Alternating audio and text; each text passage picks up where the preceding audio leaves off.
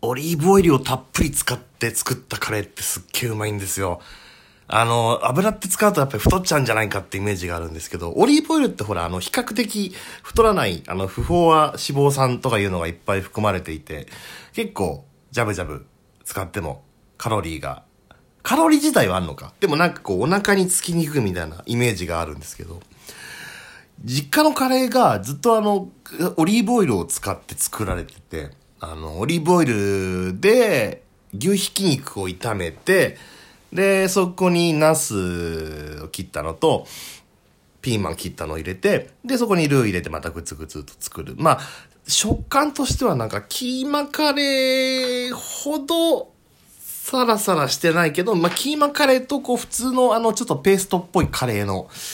中間というかね、あのー、結構ね、そのまあ野菜が、まあ、比較的水分の少ない野菜使ってるんで、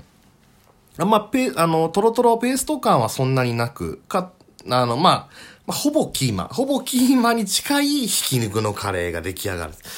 でね、あの、やっぱりこう水分が少ないとカレーってやっぱり味がこうキュッと締まって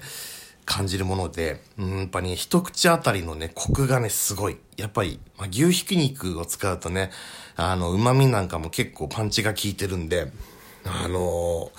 そこにルーのまあ味が合わさって、しかもあのオリーブオイルはね、あのやっぱりオリーブオイルのこのなんていうのか、喉越しのなん後味のちょっと ほ, ほろ苦い感じがうまい具合にアクセントになって、すごいコクのあるカレーになるんですよ。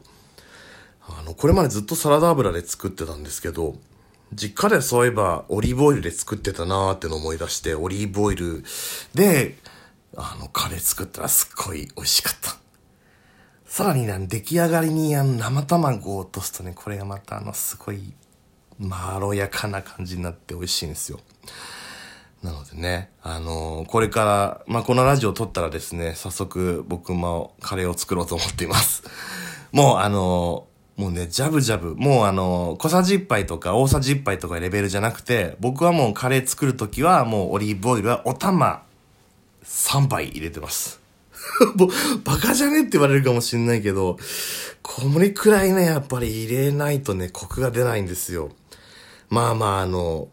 騙されたと思って一回やってみてほしい。とにかくオリーブオイルをたっぷり使って作ったカレーっていうのは、うまいぞっていう話でした。